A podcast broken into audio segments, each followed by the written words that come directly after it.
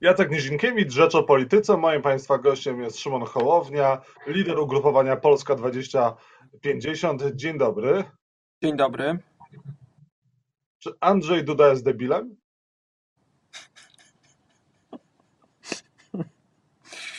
Po pierwsze, nigdy w życiu ja w ten sposób nie wypowiedziałbym się mm, o kimś. Y, mogę mówić o tym, że nie podobają mi się, nawet w sposób bardzo stanowczy, niektóre takie czy inne decyzje, które podejmuję, czy zachowania.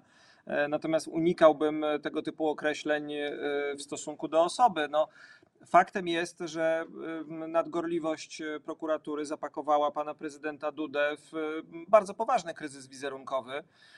Ten artykuł, z którego oskarżony został Jakub Żulczyk, powinien zostać jak najszybciej usunięty z polskiego systemu prawnego, bo on po prostu dubluje inne przepisy, jeżeli chodzi na przykład o czynną napaść, bo przecież mamy pierwszy punkt tego przepisu, który mówi o czynnej napaści na prezydenta, drugi, który mówi o tym, że jeżeli ktoś się poczuje obrażony, znaczy jeżeli prezydent zostanie obrażony, to, to należy zrobić z tego sprawę, to powinno być przestępstwo skargowe. Jeżeli ktoś poczuje się obrażony czyjąś wypowiedzią, no to najzwyczajniej w świecie może iść do sądu i do dochodzić e, swoich spraw. Ja już wielokrotnie też mówiłem, że gdybym ja był Andrzejem Dudą, choć e, szczęśliwym zrządzeniem opatrzności nie jestem, e, to po prostu zaprosiłbym jak najszybciej Jakuba Żulczyka do pałacu. Pokazał, że jestem ponad to, że umiem rozmawiać z tymi, którzy myślą inaczej niż ja, którzy się czasem w gniewie z moimi decyzjami nie zgadzają. W, ta, takiego gestu wymagałbym dzisiaj od męża stanu, a nie brnięcia jego kancelarii w opowieści, a to nie my, to prokuratura. W, proszę pamiętać, to o tym przypomniał Ryszard Kalisz, co się działo, kiedy w, został on nazwany pornoministrem, a w Aleksander Kwaśniewski pornogrubasem, o ile dobrze pamiętam. Ryszard Kalisz teraz przecież wspomina, że od razu poszli do prokuratury i wnieśli o to, żeby ta sprawa została jak najszybciej umorzona. No tej odwagi, wyobraźni i formatu zabrakło Andrzejowi Dudzie. No ale może Jakub Żulczyk powinien przeprosić, a może powinien zostać ukarany za obrażanie głowy państwa. Nie, dlatego, znaczy, tak jak powiedziałem, jeżeli głowa państwa, czyli prezydent Duda czuje się obrażony, to powinien, tak jak każdy z nas, mieć prawo do tego, żeby wnieść e, w tej sprawie oskarżenie, wystąpić e, z, ze skargą e, i dochodzić swoich praw. Jakub Żulczyk stał się dzięki prezydentowi Dudzie, a raczej nadgorliwej prokuraturze Zbigniewa Ziobro, najbardziej znanym polskim pisarzem w tej chwili po Oldze Tokarczuk na świecie. W, I pisały o tym media nawet w Bangladeszu, wiem, bo osobiście to e, sprawdzałem. E, po całym świecie się to rozniosło. Ja nie wiem, co powinien zrobić Jakub Żulczyk, natomiast uważam, że panowie po prostu powinni usiąść i porozmawiać i to od prezydenta Dudy w tej sytuacji mogłaby wyjść ta inicjatywa. Jak mówię, ja nie jestem zwolennikiem nazywania kogokolwiek debilem w przestrzeni publicznej, bo to moim zdaniem w żaden sposób e, e, nie posuwa spraw do przodu. Rozumiem oburzenie Żulczyka, bo ono też było po, po czymś, tak? Ono było po tej kuriozalnej wypowiedzi Dudy dotyczącej tego, że e, gratuluje Bidenowi świetnej kampanii prezydenckiej, podczas kiedy on został prezydentem Stanów Zjednoczonych, ale też na koniec to wie pan, no jakoś to jest dla mnie też żenujące, że z takiej sprawy robimy w tak trudnym momencie, w którym dzisiaj jesteśmy, tak wielkie halo. Takie sprawy załatwia się przy stole, przy kawie, przy herbacie i idzie dalej. Naprawdę mamy dzisiaj poważniejsze problemy. A jest pan zwolennikiem wprowadzenia obostrzeń przez rząd? Oczywiście, no, mamy epidemię, nie ma wyjścia, trzeba wprowadzać obostrzenia, tylko trzeba to robić z głową i trzeba to robić wreszcie w sposób, który ludzi nie zmęczy w nieustanną zmiennością decyzji. E, dzisiaj po ponad roku e, pandemii widzimy, jak bardzo niebezpieczne dla życia i zdrowia ludzi jest dzisiaj, jest dzisiaj ta metodologia, którą rząd stosuje. Czyli raz mówienia, że jest bardzo źle i wszystko zamykamy, za chwilę mówienia, że już jest wszystko super, zapraszamy, chodźcie, idźcie na głosowanie, głosujcie na Andrzeja Dudę, nie ma już epidemii, pokonaliśmy ją, już widać słoneczko. Za chwilę znowu zamykamy, później znowu luzujemy i znowu zamykamy. Ludzie to, to, to działa, ja już mówiłem o tym, to jest mechanizm, jak postawisz znak stop na środku autostrady. Najpierw ludzie się zatrzymają, w, no bo stoi znak stop, ale później jak zobaczą, że to ani nie ma sensu, a on za chwilę jest wyciągany, to przestaną w ogóle uważać na jakiekolwiek znaki drogowe. I my dzisiaj e, oczywiście, że walczymy z wirusem, ale walczymy też z ze skutkami niekompetencji, zmienności decyzji i nieumiejętności zarządzania kryzysowego tej ekipy. Proszę zobaczyć, co się dzieje z Narodowym Programem Szczepień. Tyle pracy, sił i środków i nawet i, i, i najgorsze, że za późno. Ogłosili, jak podzielą szczepienia na grupy. Będzie pierwsza grupa z podgrupami, druga, trzecia. Teraz się okazuje, że skończą na pierwszej, a później już zaczną robić szczepienia populacyjne. I taki był komunikat tydzień temu, ale dzisiaj już mówią, że jednak też będą w ramach tej grupy robić podgrupy wiekowe i wprowadzać jakąś hierarchię i gradację. Znaczy konia z rzędem temu, kto się w tym połapie. I y, oczywiście, że trzeba dzisiaj wprowadzać obostrzenia, ale to w jaki sposób ta ekipa dewastuje coś, co nazywa się zaufaniem obywateli do państwa i sama sobie kładzie kłodę pod nogi, mm, w, no to to jest, y, chciałbym powiedzieć, podziwu godne, ale to nie pasuje do tej sytuacji. To jest po prostu przerażające. Ma pan takie poczucie, że jesteśmy bliżej wyjścia y, z pandemii, że pokonamy tę trzecią falę pandemii, nie dopuścimy do czwartej? Jak idzie to, jak pan też ocenia y, program szczepień? Nie wiem, jak e, będzie. Wiem, że teraz bierzemy bardzo ostry zakręt, tak ostry, jakiego jeszcze nie braliśmy do tej pory w całej tej pandemicznej rzeczywistości. E, wydaje mi się, że to jest e, w ogóle no, jeden z najbardziej krytycznych momentów w ogóle tej historii Polski, którą ja pamiętam. Umierają dziesiątki tysięcy ludzi, epidemia zabrała już przecież 50 tysięcy osób, które zmarły na sam COVID. To, to jest miasto wielkości Wejherowa, czy, czy, i mamy wiele polskich miast, które, które można by porównać do, do, do w, do tej liczby zgonów. E, to jest po prostu przerażająca sytuacja. Widzimy, co się dzieje z e, personelem, z, z pracownikami ochrony zdrowia dzisiaj w tych szpitalach tymczasowych, w szpitalach na oddziałach covidowych ta sytuacja jest dramatyczna. Ja wierzę, że my z tego wyjdziemy, dlatego że idzie proces szczepień i że to wszystko prawdopodobnie się za parę miesięcy zacznie powoli kończyć. Chciałbym, żeby tak było.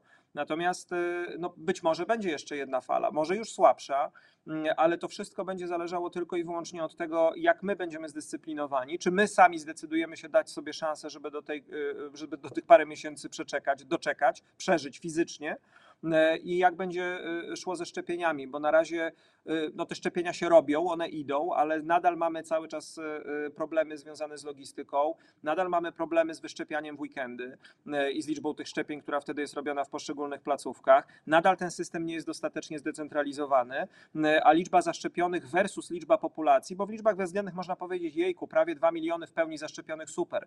Tylko, że w Polsce mamy 30 milionów dorosłych Polaków i do odporności populacyjnej jeszcze długa droga. Jeżeli miałyby się spełnić te plany, o których rząd mówi, że to już kwestia kilkunastu tygodni, kiedy zaczniemy się o tę y, odporność populacyjną opierać, to trzeba by było zwiększyć tempo szczepień dziesięciokrotnie. To, to pytanie, czy ten system tak zarządzany jest na to gotowy? Moim zdaniem nie, a więc znowu niestety jesteśmy zmuszeni traktować wypowiedzi premiera Morawieckiego jako po prostu propagandę, którą uprawia od samego początku pandemii e, z, z, z pożałowania, że tak powiem, godną konsekwencją. No właśnie, premier Morawiecki mówi, że to wy uprawiacie propagandę, atakując rząd za obostrzenia, atakując rząd za to, jak walczy e, z pandemią. No i żeby, żebyście, jeżeli nie możecie pomagać, to żebyście chociaż nie, nie, nie, nie przeszkadzali władzy. Znaczy ja myślę, że Mateusz Morawiecki od jakiegoś czasu żyje w jakimś świecie, w którym żyje tylko on sam i może jeszcze jacyś jego koledzy. E, nie rozumie tego, co dzisiaj myślą i czują Polacy. Nie widzi realnych problemów. Opowiada cały czas te bajki, które słyszymy od samego początku.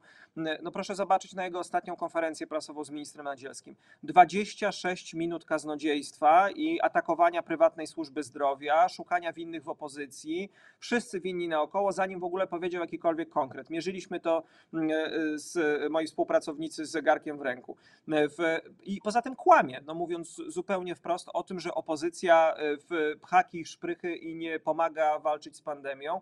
Przecież myśmy występowali już, ja nie wiem, sześcio, siedmiokrotnie od, od jesieni ubiegłego roku z bardzo konkretnymi propozycjami. Wysłaliśmy im, przecież fizycznie wysłaliśmy im nasze uwagi do Krajowego Programu Szczepień, kiedy był konsultowany i kiedy premier o taką konsultację prosił. E, kilka dni temu, dosłownie to przecież było kilka dni temu, kiedy myśmy przedstawili rano w Sejmie, ja na tym przecież byłem, bardzo konkretne propozycje naszego zespołu medycznego i samorządowego do tego, jak pandemia powinna wyglądać, a on kilka, zarządzanie pandemią powinno wyglądać i mówimy, ja mówiłem przecież sam osobiście, pamiętam to, rządzie bierz to, my nie chcemy praw autorskich, korzystajcie z tego, to są dobre rozwiązania wypracowane przez naszych ekspertów, to jest nasze wspólne dobro, a on kilka godzin później wychodzi na konferencję i mówi, e, że e, opozycja nic nie robi robi. W, niech zapyta ministra Dworczyka, jak to było z tymi zaproszeniami na konsultacje w sprawie pandemii, na które myśmy byli gotowi pójść, bo minister Dworczyk powiedział, że zapraszają wszystkich, którzy mają reprezentację w Sejmie. Myśmy zadzwonili specjalnie do KPRM-u i pytaliśmy, słuchajcie, to my chcemy przyjść, nasi eksperci przyjdą nie po to, żeby bić pianę polityczną, tylko mamy konkretne pomysły, rozwiązania. To się okazało, że nam powiedzieli, że to jednak tylko na poziomie klubów, a później powiedzieli, że w ogóle jednak oni sobie to będą robili zupełnie inaczej. My naprawdę y, nie jesteśmy w stanie, będąc tu dzisiaj, gdzie jesteśmy, robić więcej niż proponować, niż y, opracowywać, niż analizować. Y, natomiast te opowieści, wie pan, Morawiecki nam będzie mówił o tym, że my się zajmujemy rzeczami, którymi nie powinniśmy się zajmować. Człowiek, który wczoraj odpalił fundusz patriotyczny, w który dzisiaj Rzeczpospolita Polska w środku pandemii zapakuje kolejne 30 milionów złotych które można by było wydać e, na tysiące różnych rzeczy. Proszę poczytać sobie, co pisze pielęgniarka ze Szpitala Południowego w Warszawie, jak e, w dobrej wierze i już można powiedzieć też w desperacji proszą ludzi o sprzęt jednorazowy, o ochraniacze na buty, bo muszą nakładać worki na śmieci, na buty, żeby służyć chorym. Prosi ich o pomoc. Dzisiaj zresztą o dziewiątej, teraz ma, miała być na dywaniku w związku z tym u nowej pełnomocnik e, tego szpitala powołanej przez wojewodę, a oni mają czas na to, żeby się zajmować wczoraj tymi opowieściami, opowieściami o Funduszu Patriotycznym i Morawiecki wczoraj mówi, e, że od 1989 roku były środowiska niedoinwestowane i prześladowane, więc dzisiaj w środku pandemii damy 30 milionów na e, w e, ich wizję historii i na politykę historyczną, którą teraz będą układać. Więc naprawdę warto by było, żeby premier Morawiecki czasami skorzystał z okazji, żeby nic nie mówić. Czyli co, wszystkie środki, wszystkie fundusze teraz państwowe powinny zostać przeznaczone na walkę z pandemią? Bezwzględnie. Przecież teraz, no, wie pan, y, y, i to teraz się mści cały ten pic i ta propaganda, którą oni nam wciskali od tylu lat. Dlatego my, że tak powiem, kupiliśmy tych kilka billboardów, które później pokazuj, chcemy pokazywać przy pomocy mediów w całym kraju, powtarzając ludziom, jeżeli władza jest zła, ma nas za głupców, to trzeba ją zmienić. Ślubu z nimi nie braliśmy. Nie braliśmy ślubu z ludźmi, którzy przewalili prawie 2 miliardy złotych na Ostrołękę, którą teraz będą musieli w no wywalone w błoto pieniądze z majątku publicznego. Już nie wspomnę o dotacjach na telewizję, już nie wspomnę o Mierzei Wiślanej. W, nagle się okazuje, że oni oni do tego stopnia nie są w stanie zarządzać krajem, że za chwilę warte ponad 50 y, miliardów projekty kolejowe nam odjadą, y, o czym dzisiaj zresztą piszecie w Rzeczpospolitej, y, dlatego że Polska nie była w stanie poradzić sobie z regulacjami dotyczącymi uwarunkowań środowiskowych do tego typu inwestycji. Każdy kryzys ma to do siebie, że go się wygrywa, czy to jest związek międzyludzki, czy to jest wojna, czy to jest cokolwiek innego, wygrywa się go na 2-3 lata albo na kilkanaście miesięcy, zanim padnie pierwszy strzał albo zacznie się pierwsza kłótnia. Wtedy, kiedy było dobrze, oni rozwalali pieniądze na prawo i na lewo, a dzisiaj nadal rozwalają je na prawo i na lewo, o czym e, e, mówiłem przed chwilą, mówiąc o Funduszu Patriotycznym i jeszcze o wielu innych pomysłach, które mają. A dzisiaj jesteśmy w sytuacji skrajnej. Dzisiaj wszystkie ręce na pokład i wszystkie pieniądze na pokład. Jeszcze proszę mi pozwolić, a propos tych wszystkich rąk na pokład, powiedzieć o tej, o tej jednej rzeczy, którą rząd dzisiaj powinien zrobić, jeżeli chodzi o medyków. Mm, e, proszę zobaczyć, nie ma dzisiaj, no, znaczy są łóżka, no ale samymi łóżkami to można zrobić to, co minister Religa mówił, że jak się ma same łóżka, to można zrobić. Na pewno nie szpital. Potrzeba ludzi. My postulujemy od dawna, żeby po egzaminie testowym uznać ludzi za specjalistów i pozwolić im pracować. Oni naprawdę mają wiedzę. Niech nie muszą teraz zakuwać do egzaminów ustnych, tylko niech idą na front, niech pracują, chcą pracować. E, to minister najpierw e, odwołuje wszystkie egzaminy, tak żeby nie było w ogóle e, poświadczenia specjalizacji, a później przywraca wszystkie. Zamiast zostawić testowy, a usunąć ustny. Oni już naprawdę lewą ręką za prawe ucho się drapiąc i próbując te wszystkie sznurki złapać, w, no, nie radzą sobie. Ja bym chciał, żeby oni sobie poradzili. Bo ja chcę wyjść z, z tej epidemii, pójść na wybory i, i zbudować nową Polskę, ale, ale do tego no. czasu musimy przeżyć i my im w tym pomożemy. Pan chce pójść na przyspieszone wybory parlamentarne? Liczy pan na to, że takie odbędą się wcześniej? Chyba z takiej matematycznej czy logicznej kalkulacji wynikałoby, że to jest scenariusz, który jest korzystny dla Jarosława Kaczyńskiego, a to on dzisiaj e, pociąga za sznurki, dlatego że on wczesnymi wyborami, przedwczesnymi wyborami e, załatwia sobie wszystkie, e, że tak powiem, ograniczenia, które dzisiaj, czy problemy, które może mieć, bo pozbywa się problemów z Gowinem i z Ziobrą za jednym zamachem. Platforma jest dzisiaj słaba, my oczywiście sprawnie i szybko, ale wciąż się organizujemy i budujemy. W, w za, zafiksowali już termin 14 emerytury. Prawdopodobnie przez ten czas pójdą szczepienia, przyjdzie wiosna, przyjdzie lato, ludzie złapią trochę takiego optymizmu. Być może zaczną się pieniądze unijne, tego nie wiemy, no bo teraz w Niemczech Trybunał Konstytucyjny to zablokował, czego nie udało się zablokować Zbigniewowi Ziobrze i Januszowi Kowalskiemu, więc to może jeszcze chwilę potrwać. Natomiast ja myślę, że Kaczyński jest takim człowiekiem, który jak już wszyscy sobie ugrywają różne scenariusze i się układają, to on lubi zrobić uderzenie wyprzedzające. On oczywiście już raz rozwiązał Sejm i później stracił władzę czy nie raz nawet, ale pamiętamy ten ostatni przypadek. Tylko, że ci ludzie, którzy jakoś go znają, powtarzają, że on chyba no żałuję, że za późno go wtedy rozwiązał, że trzeba było wcześniej zrobić tę sytuację.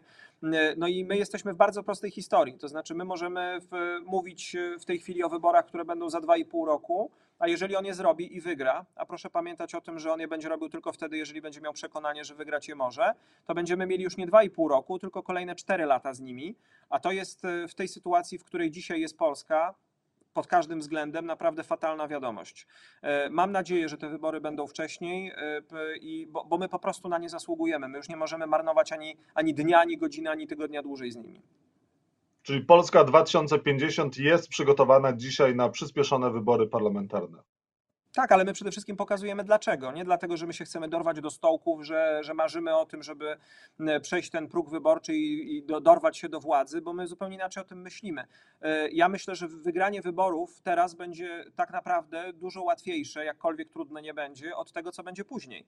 Od Polski, którą trzeba będzie wyprowadzać z pandemii, ustawiać na tory, w, sprzątając te wszystkie miny ustrojowe, które oni pozakładali, a jednocześnie cały czas mówić ludziom o nadziei. Myśmy wczoraj zaprezentowali nasz program klimatyczny właśnie po to, żeby pokazać, po co my tę władzę chcemy wziąć, po co my tej odpowiedzialności chcemy się podjąć, jak chcemy zmienić gospodarkę, jak chcemy zmienić edukację, jak chcemy nie zmarnować ani dnia z tych dziewięciu kluczowych lat, które mamy do 30 roku, które zdecydują o następnych 100 latach Polski i świata.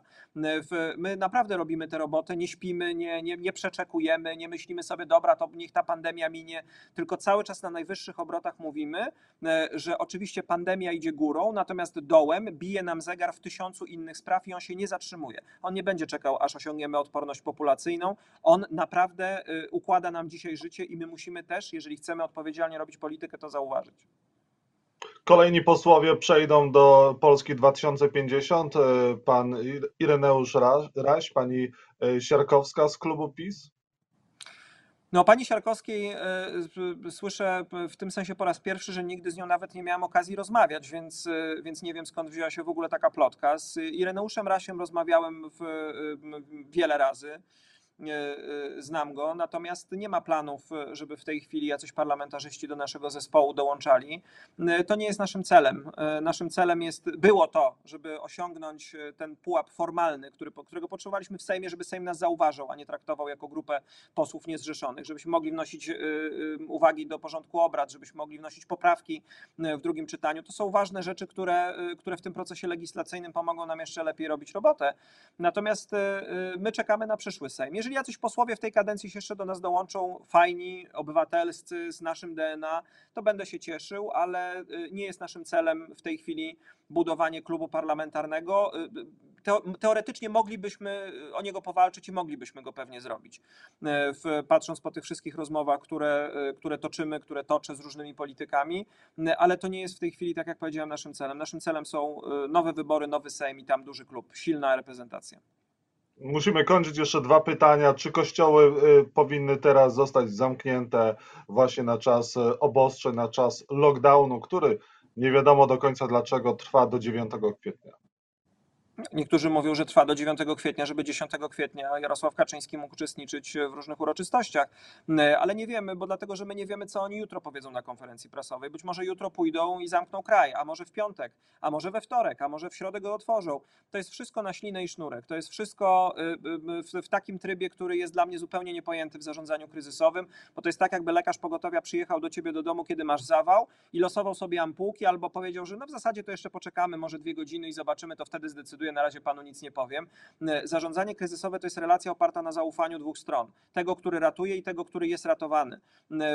Tego, który doświadcza kryzysu i tego, który nim zarządza, a tego tu nie ma. Kościoły powinny funkcjonować w czasie Wielkanocy, kiedy ludzie zwykle tłumnie idą do kościołów, w takim reżimie, jak funkcjonowały rok wcześniej, kiedy zaczynaliśmy pandemię. Proszę pamiętać, jak wtedy myśmy byli zdyscyplinowani, no bo to był początek i jak to wszystko, jak myśmy się obronili w tej pierwszej fali. Pięć osób w kościele, asysta liturgiczna i transmisja. To jest dzisiaj rozwiązanie, które będzie sprowadziło nas w stronę cywilizacji życia, które pozwoli uratować ludzkie życie. To mówię też do obrońców życia, którzy dzisiaj różne poglądy w tej sprawie mają. Tego życia, które już tutaj z nami jest, to jest realizacja piątego przykazania, to jest realizacja przykazania miłości Boga i bliźniego. Bóg po to dał nam wiedzę o prawach biologii, żebyśmy umieli rozróżnić kościół, wspólnotę od kościoła budynku. W kościele budynku działają prawa biologii i one nie mają, mury kościoła nie mają właściwości wirusobójczych. To każdy biskup, każdy proboszcz i każdy troszczący się o swoją wspólnotę rozumie. I ostatnia kwestia, co się stało, powinno stać e, z biskupami Janiakiem i Głudziem, jaką oni powinni ponieść karę, e, no bo dowiadujemy się, że mają zmienić tylko miejsce, e, opuścić diecezję za to, że była tuszowana pedofilia przez nich. No, taka kara, że już wczoraj sobie podrwiwałem, że dobrze, że Watykan się zatrzymał na krok przed karą śmierci, wymierzając tak surowe sankcje. Przecież i tak wiadomo, że biskup Głódź będzie sobie mieszkał w, w swojej rezydencji w Bobrówce, w, to jest e, na Podlasiu i co mu tam mieszkanie w diecezji gdańskiej. E, natomiast musielibyśmy najpierw wiedzieć, jaka jest wina żeby wiedzieć, jaki powinien być wymiar kary. Cały problem polega na tym, że y, te procedury kościelne, czego wczoraj mieliśmy wyraz, są naprawdę z XIX wieku. E, to jest jakaś y, tajemna wiedza, a przecież y, oni nie powiedzą, odpowiednia kwota ma zostać wpłacona, nie wiadomo tak naprawdę, jaką winę stwierdzono, a mówimy o osobach publicznych, mówimy o de facto funkcjonariuszach publicznych, którzy zarządzali losem i życiem innych ludzi. I wszystko, co ich dotyczy, procedury, które prowadzili, decydując o losach innych ludzi, w takim procesie powinny być jawne. A jeżeli Kościół nie jest w stanie tego ujawnić, jak osoby pełniące funkcje publiczne, a biskup taką osobą de facto jest, zarządzały procesami, to powinna to sprawdzić prokuratura, powinno to sprawdzić państwo i dlatego w naszym programie jest powołanie specjalnego zespołu prokuratorów w prokuraturze krajowej, który w takiej sytuacji zająłby się nie tylko wyjaśnianiem samych kwestii pedofilskich, ale również tych zbrodni pedofilskich, ale również odpowiedzialnością tych, którzy nie poinformowali, a wiedzieli o popełnionym przestępstwie. Na to jest paragraf, jest artykuł 240, o ile dobrze pamiętam, kodeksu karnego. Jest wiele innych e, e, rzeczy, które można by było w tej sprawie sprawdzić i w jawnym procesie w e, oskarżania, a później w procesie sądowym, jeżeli do niego by doszło, wyjaśnić. To jest ezopowy język, to jest niezrozumiała sankcja, to jest też takie chodzenie trochę nad głowami ofiar i nad głowami ludzi i mówienie sobie, myśmy tu sobie załatwili pewne sprawy, nic wam do tego, wewnątrz korporacji wszystko jest w porządku. Nie jest w porządku. Ja jako i katolik, i jako obywatel oczekuję w tak zwłaszcza drastycznych i drażliwych sprawach pełnej jawności i od Kościoła, i od państwa.